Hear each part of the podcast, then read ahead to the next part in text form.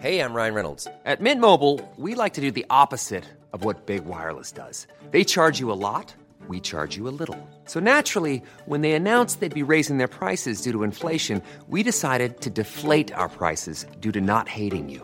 That's right. We're cutting the price of Mint Unlimited from $30 a month to just $15 a month. Give it a try at mintmobile.com slash switch. $45 upfront for three months plus taxes and fees. Promo rate for new customers for limited time. Unlimited more than 40 gigabytes per month. Slows. Full terms at mintmobile.com.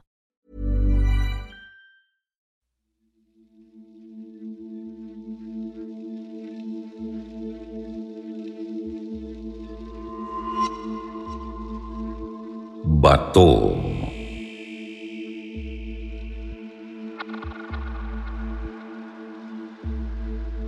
Magandang gabi, mga kasityo bangungot.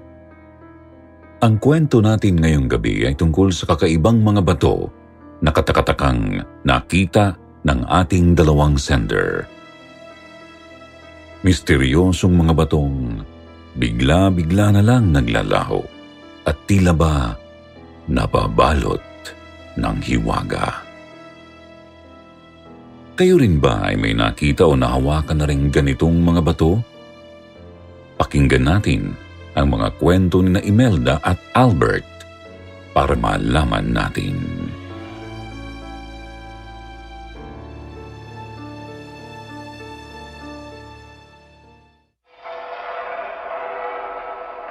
Mga bato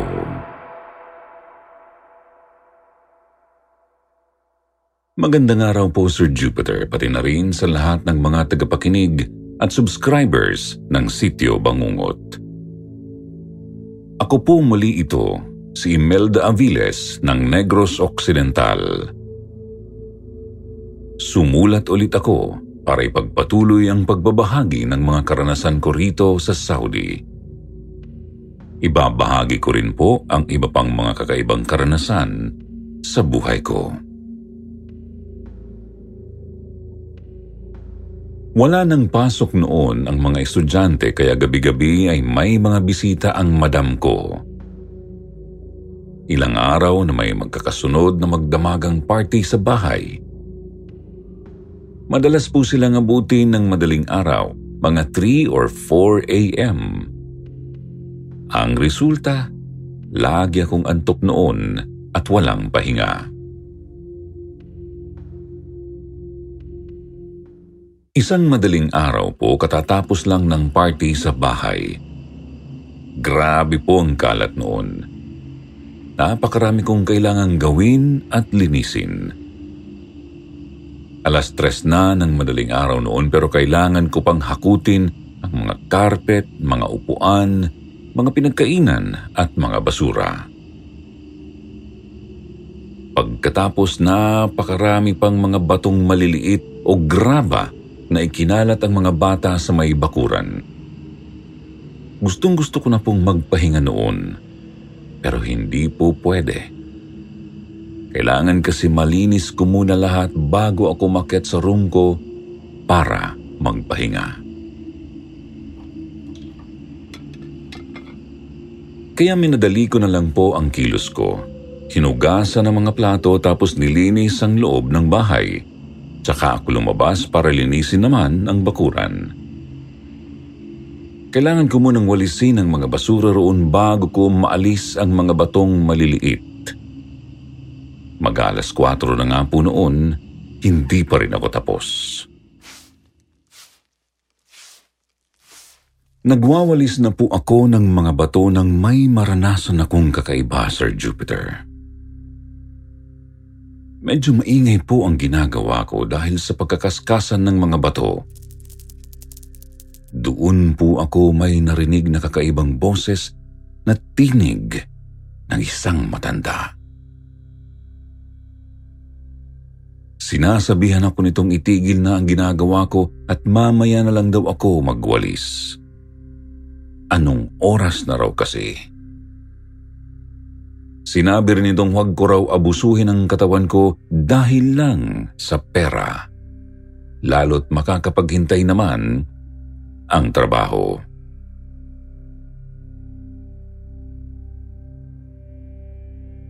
Tumingin ako sa bahagi kung saan natukoy kong pinagmumulan ng boses. Pero wala naman akong nakitang tao roon.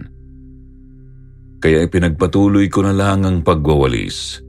Ngunit mas lalo kong binilisan. Maya-maya pa po narinig ko na naman ulit ang boses. Pasigaw nitong sinabi sa aking itigil ko na ang ginagawa ko dahil ang ingay-ingay ko raw.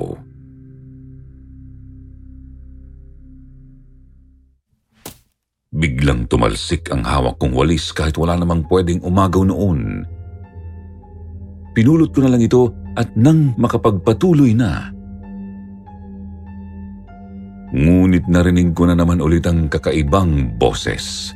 Singhal nito sa akin. Sinabi ko nang tigilan mo na yan. Hindi ka nakikinig. Hindi ka nag-iingat. Hindi mo iniingatan ang katawan mo. Sumagot na po ako. Sinabi kong ngayon ko natatapusin ang paglilinis kasi masyado nang mainit kung sa tanghali ko pa gagawin. Sinabi naman ng boses na basta ba, bilisan ko lang daw at babantayan daw niya ako. Kaya mas lalo ko pang binilisan ang pagwawalis hanggang sa naalis ko na ang maliliit na mga bato. Papasok na po sana ako sa kusina noon nang nagulat ako, Sir Jupiter. Bigla po kasi akong nakarinig ng tunog ng isang kakaibang ibon. Tapos ay dumaan ito sa ulunan ko. May kung anong bagay na inihulog na bumagsak diretso sa simento. Nang tinignan ko, isa pala yung bato bato na umiilaw. Ngunit hindi po siya puti kundi para siyang green na may halong konting gray. Naisipan kong kunin kahit nag-aalinlangan ako. Hinawakan ko ito, saka naramdamang medyo mainit. Bagamat di naman nakakapaso, subalit tila ba Gumalaw ito sa mismong palad ko kaya bigla ko itong naibato sa kung saan. Mabilis na rin akong pumasok ng kusina at naglock ng pinto. Dali-dali kong pinatay ang mga ilaw sa kusina at sala at mabilis na umakyat sa kwarto ko. Agad na rin po akong nakatulog. Kinaumagahan una kong ginawa ay hinanap ko ang bato kung naroroon pa ba ito sa bakuran. Ang tagal ko pong naghanap pero wala na po ito roon. Hindi ko na rin malaman kung saang banda ko ba iyon na ibato dahil sa pagkataranta ko. Ilang araw pa po akong naghanap pero wala po talaga. Sa totoo lang po hanggang ngayon, naiisip ko pa rin kung ano kaya yung boses na narinig ko. Ano kaya yung bato na nakita at naibato ko? Kung meron man po sa inyo ang nakakaalam, paki-comment na lang at nang malinawan ang aking isip. Sunod ko naman pong ikikwento ay hindi muna tungkol sa karanasan ko sa Saudi, kundi tungkol po ito sa mga kababalaghang nangyari noong nakoma ang lola ko hanggang sa siya ay mawalan ng buhay. Isang araw po nakita na lamang ng tiyahin ko si Lola Lorna na walang malay sa sahig. Hindi po magising-gising tapos naghihilik at basa ang palda. Agad na isugod si Lola sa ospital doon ay nalamang inatake pala ito ng high blood at na-stroke. Nagkaroon din ng pasa ang kanyang ulo kasi natumba ito ng atakihin at nabagok. Yun ang itinuturong dahilan kung bakit na comatose si Lola. Sir Jupiter busy at may kanikanyang pamilya na ang mga anak ni Lola Lorna. Kaya kaming mga apo na available ang siyang naatasang magbantay kay Lola Lorna sa ospital. Ako at ang dalawa kong first cousins na itago na lang po natin sa mga pangalang Trixie at Alexa. Ako po ang mas nakatatanda sa magpipinsan kaya ako ang palaging nakamando sa kanila. Nagtagal na po kami ng three weeks sa ospital pero walang pagbabago sa lola namin. Tulog pa rin. Isang gabi po naiwan akong mag-isa na nagbabantay kay Lola sa kanyang kwarto. Private room po yun. Nakapikit pa rin siya at tulog. Nagulantang na lang ako nang bigla pong huminto ang kanyang oxygen kaya napasigaw ako tuminga agad ng tulong sa mga nurse. Nagsidatingan naman po agad ang mga nurse pero sinabihan nila akong hindi naman daw huminto ang oxygen ni Lola. Nagtataka ko namang sinabi sa kanila na kitang-kita ko pong huminto talaga yun at hindi na humihinga si Lola. Sagot lang ng nurse sa akin na mag-relax lang daw ako at baka pagod lang ako. Lumabas na rin po sila tapos ay tinignan ko ulit si Lola. Kita kong totoo ngang humihinga naman siya. Subalit nahintakutan ako ng may isang tila itim na usok na lumabas sa kanyang paanan.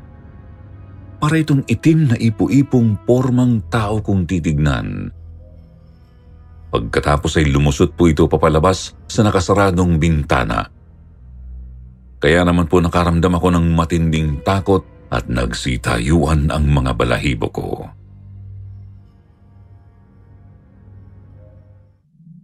Maya-maya pa po ay dumating na rin ang dalawa kong pinsan at may daladala na silang mga pagkain. Kumain kami at ikinuwento ko sa kanilang nangyari. Nagulat po sila at saka sinabihan kong huwag na silang alis ng alis. Samahan na lang nila kako ako na magbantay sa lola namin.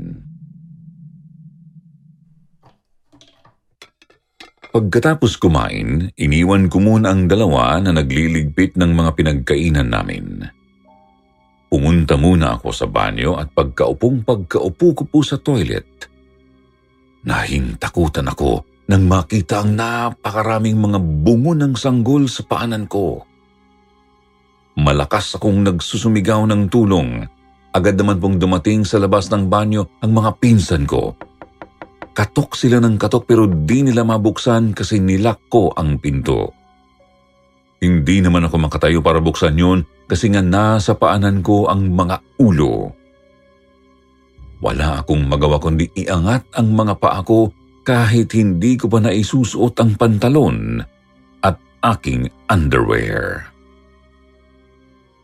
Habang nagsusumigaw ako sa loob, dumating po ang mga nurse at kasama nila ang tagalinis. Dala po ng tagalinis ang mga susi ng lahat ng mga pinto sa floor na yon. Binuksan nila ang pinto habang nananatili akong sumisigaw at nakaangat ang mga paa. Pinalabas muna ng mga nurse ang lalaking tagalinis. Nakaupo pa nga kasi ako sa inidoro at nakababa pa ang pantalon. Agad naman akong pinatayo ng mga pinsan ko at ng mga nurse tapos ay tinanong kung ano ang nangyayari. Nanginginig ko namang sinabi ang mga nakita ko. Sabi naman po ng nurse na meron nga raw palaging nagpapakita sa banyo at room na yun. Mga ulo nga po ng sanggol, Sir Jupiter. Dati raw po kasing tambakan ang silid na yun ng mga patay na sanggol. Subalit inilipat na ng building ang nasabing tambakan kaya ginawa na itong private room. Dahil sa takot hindi na po ako nagpapaiwang mag-isa sa kwartong yun kahit nga po magbanyo ay nagpapasama pa talaga kaming tatlo. Pagkalipas ng ilang araw, isang gabi po noon, kailangan kong labhan ng aking mga damit. Pero ayokong umuwi muna ng bahay para doon. Kaya nagpaalam ako sa dalawa kong pinsan na maglalaba muna ako sa washing area. May washing area po kasi sa labas ng ospital at marami pong tao roon. Kanya-kanyang laba. Hindi naman ako nahirapang maghanap ng available na pwesto at agad ko yung pinuntahan. Sa di kalayuan ay makikita po roon ang napakaraming punong kahoy tapos may rumaragas ang malaking ilog sa baba. Nasa bundok na po kasi ang ospital na yun, Sir Jupiter. Hindi ko na nga lang sasabihin kung ano ang pangalan ng ospital na ito sa lugar namin. Habang naglalaba, may napansin akong isang babaeng nakaupo sa tabi lang ng washing area. Naka-all white po siya tapos nakatingin sa malayo. Doon pa lang po ay kakaiba na ang dating niya sa akin. May kung anong lamig akong nararamdaman na nanunuot sa balat ko. Kaya hindi ko maiwasang sulyap-sulyapan ang babae habang naglalaba ako. Maya-maya pa po napansin kong tumayo siya at nagulat na lang ako nang naroon na siya sa harap ko. Napasigaw ako ng malakas kaya't nagulat ang mga taong naroon at napatingin sa akin. Tinanong nila ako kung ano raw ba ang nangyayari sa akin pero hindi na po ako nakasagot. Nawala na rin po kasing bigla ang babae. Hindi ko na rin po siya nakita ulit. Dali-dali na lang akong bumalik sa loob ng ospital. Alas 12 ng gabi noon, Sir Jupiter, tahimik na ang labi. Iilan na lang ang nakikita kong gising na mga bantay. Tsaka wala na rin yung ibang mga nurse. Hey, I'm Ryan Reynolds. At Mint Mobile, we like to do the opposite of what Big Wireless does. They charge you a lot we charge you a little. So naturally, when they announced they'd be raising their prices due to inflation, we decided to deflate our prices due to not hating you. That's right. We're cutting the price of Mint Unlimited from $30 a month to just $15 a month. Give it a try at mintmobile.com slash switch. $45 upfront for three months plus taxes and fees. Promote for new customers for limited time. Unlimited more than 40 gigabytes per month. Slows. Full terms at mintmobile.com. Millions of people have lost weight with personalized plans from Noom like Evan, who can't stand salads and still lost 50 pounds. Salads, generally, for most people, are the easy button, right? For me, that wasn't an option.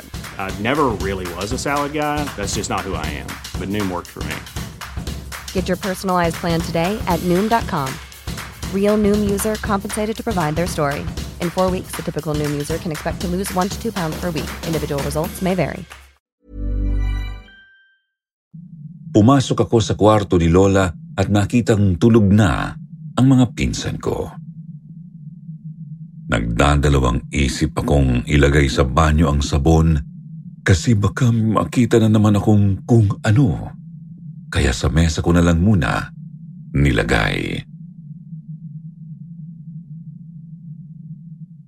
Maya-maya pa po ay may narinig akong iyak ng sanggol. Noong una akala ko doon lang yun sa kabilang kwarto. Siguro may bagong panganak. Kaya hinayaan ko na lang. Umupo na lang ako habang tulog pa rin ang dalawa. Subalit bigla pong nagbukas ang pinto ng banyo at gumapang palabas ang napakaraming mga sanggol. Grabe ang sigaw ko noon at napaakyat ako sa kama ni Lola. Nagising naman ang dalawa kong pinsan at pinagtawanan ako.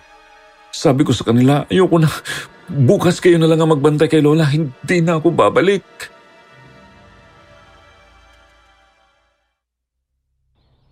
Inaumagahan, dumating po ang tita namin. Napagdesisyonan pala nilang ilabas na lang ang Lola. Kasi malaki na ang bill at hindi pa rin siya nagigising.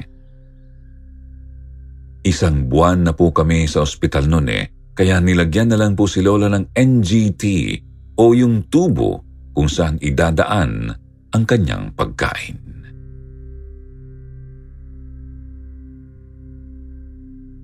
Lumabas na nga po kami ng ospital noon at dinala si Lola sa bahay ng isa pa naming tiyahin.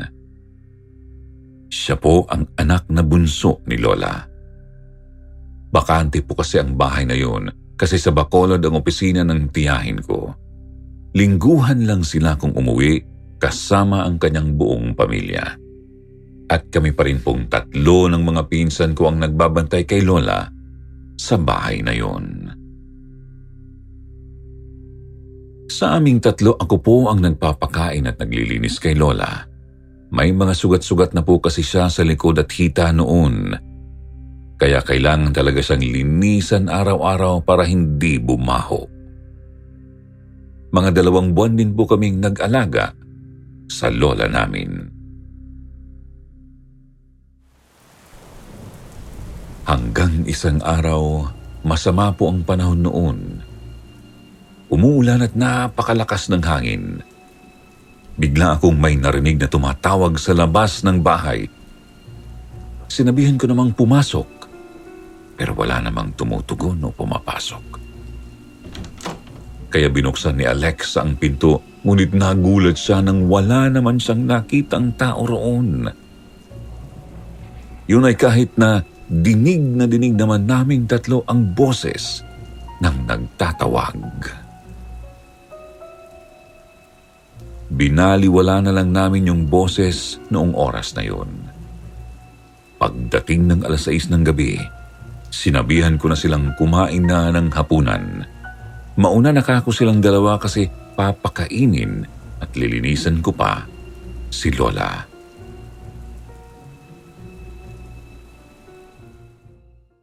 Kumakain na po ang dalawa sa kusina habang abala ako sa paglilinis kay Lola. Sabi ko, Lola, ang hirap na po ng kalagayan ninyo. Sobrang sakit po tignan ang dami yun ang sugat. Ayoko man pero magpahinga na po kayo, La. Nasasaktan po ako para sa inyo tuwing nililinis ko ang mga sugat nyo. Ilang sandali lang po ay biglang umungol si Lola Sir Jupiter. Yun ang first time na narinig ko siyang umungol mula nang magkasakit siya. Kaya nilinis ko na rin po ang kanyang bibig kasi nagdadry na ito at kailangan ng lagyan ng petroleum jelly.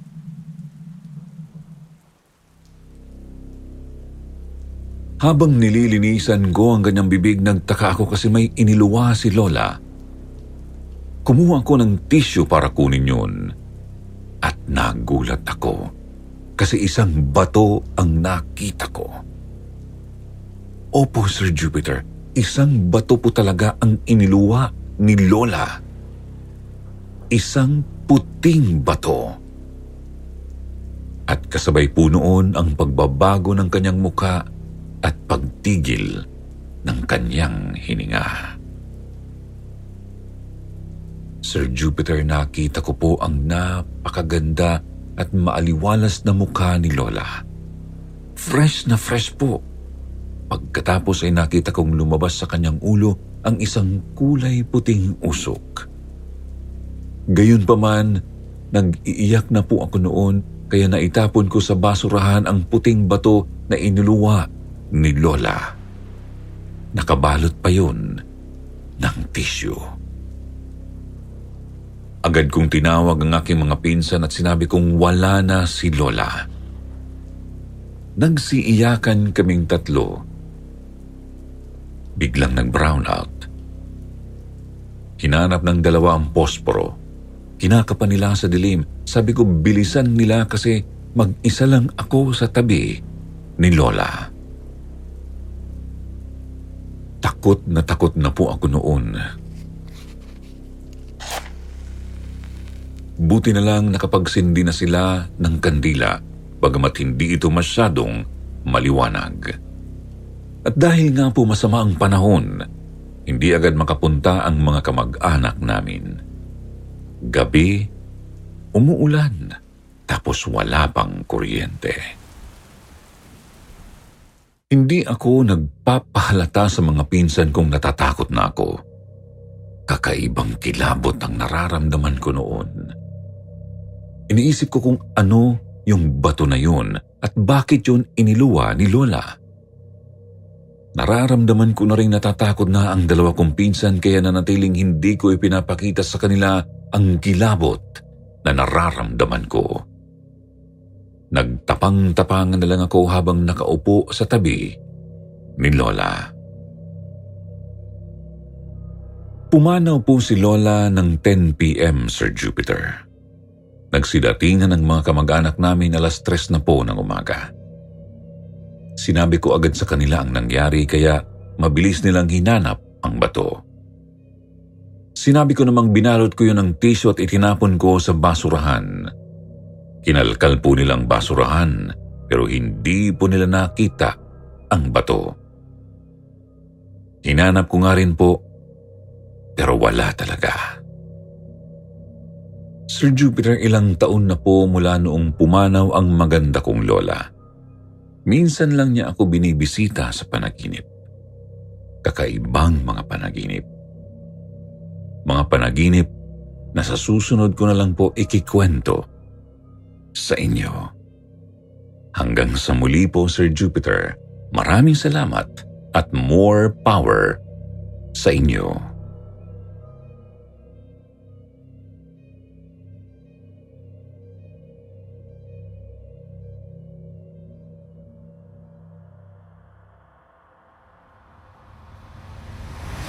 Pulang Bato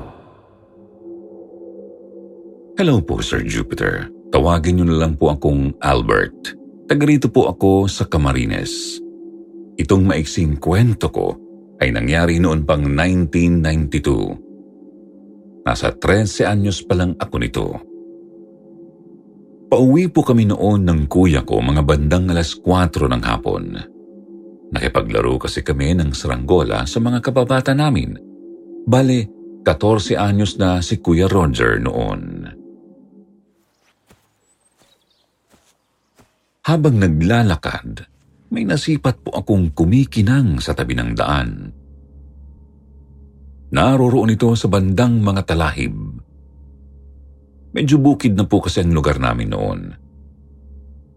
Pinuntahan ko naman po at laking gulat ko kasi nakakita ako ng isang pulang bato. Kumikinang ito dahil sa sinag ng araw. Tuwang-tuwa kami ni Kuya Roger. Nasa isip kasi namin noon, siguradong mahal yun kapag binenta. Bato po talaga eh hindi po siya mukhang peke o gawa sa plastic. Maski nga po sina mama at papa, tuwang-tuwa rin nang makita nila yun.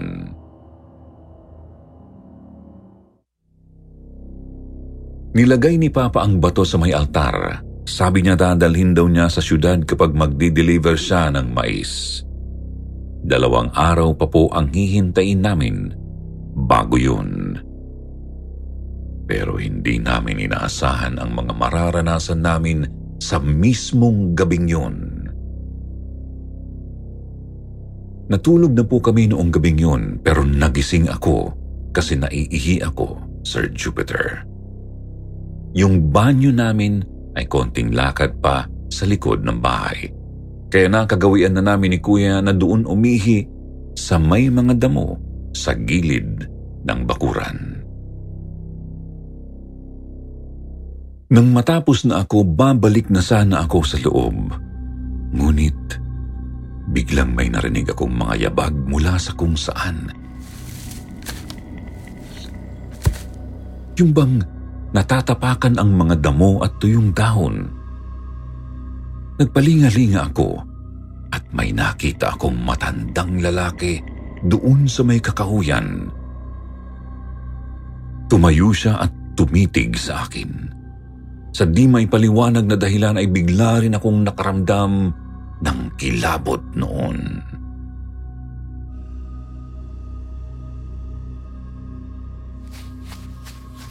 Kaya dali-dali akong tumalikod at pumunta sa pinto. Papasok na sana ako ngunit bigla akong sinitsitan ng lalaki. Sumisenyas ito at inilalagay ang isang kamay sa harap na parang may hinihingi. Subalit dahil kinikilabutan na talaga ako nang patuloy na ako sa pagpasok at ikinandado ang pinto.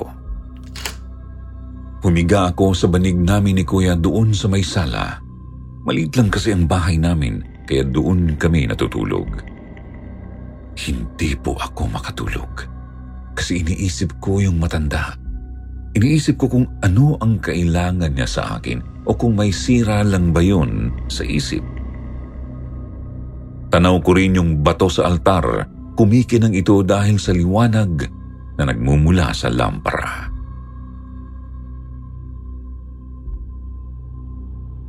Ilang minuto pa po na bigla ako nang marinig kong may kumakaluskos sa dingding. Doon banda malapit sa kinahihigaan namin ni Kuya. Kahit nga po si Kuya ay nagising din, malakas kasi ang kaluskos. Ramdam talaga namin gusto nitong butasin ang dingding.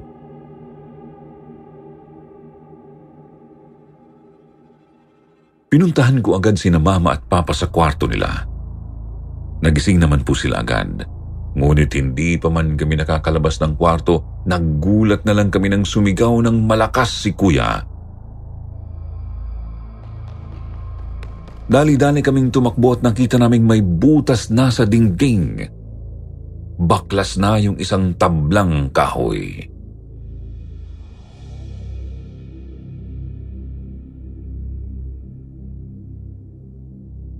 Doon po ay may nakalusot na kakaibang payat na kamay, Sir Jupiter. Napakahaba at napakatalas ng mga kuko nito tapos kulay itim. Kapansin-pansin ding kulukulubot ang balat tsaka nakaumbok ang mga ugat at sumisenyas ito na parang may hinihingi. Hindi namin kita ang may-ari ng kamay pero mabilis nang kumuha ng itak si Papa.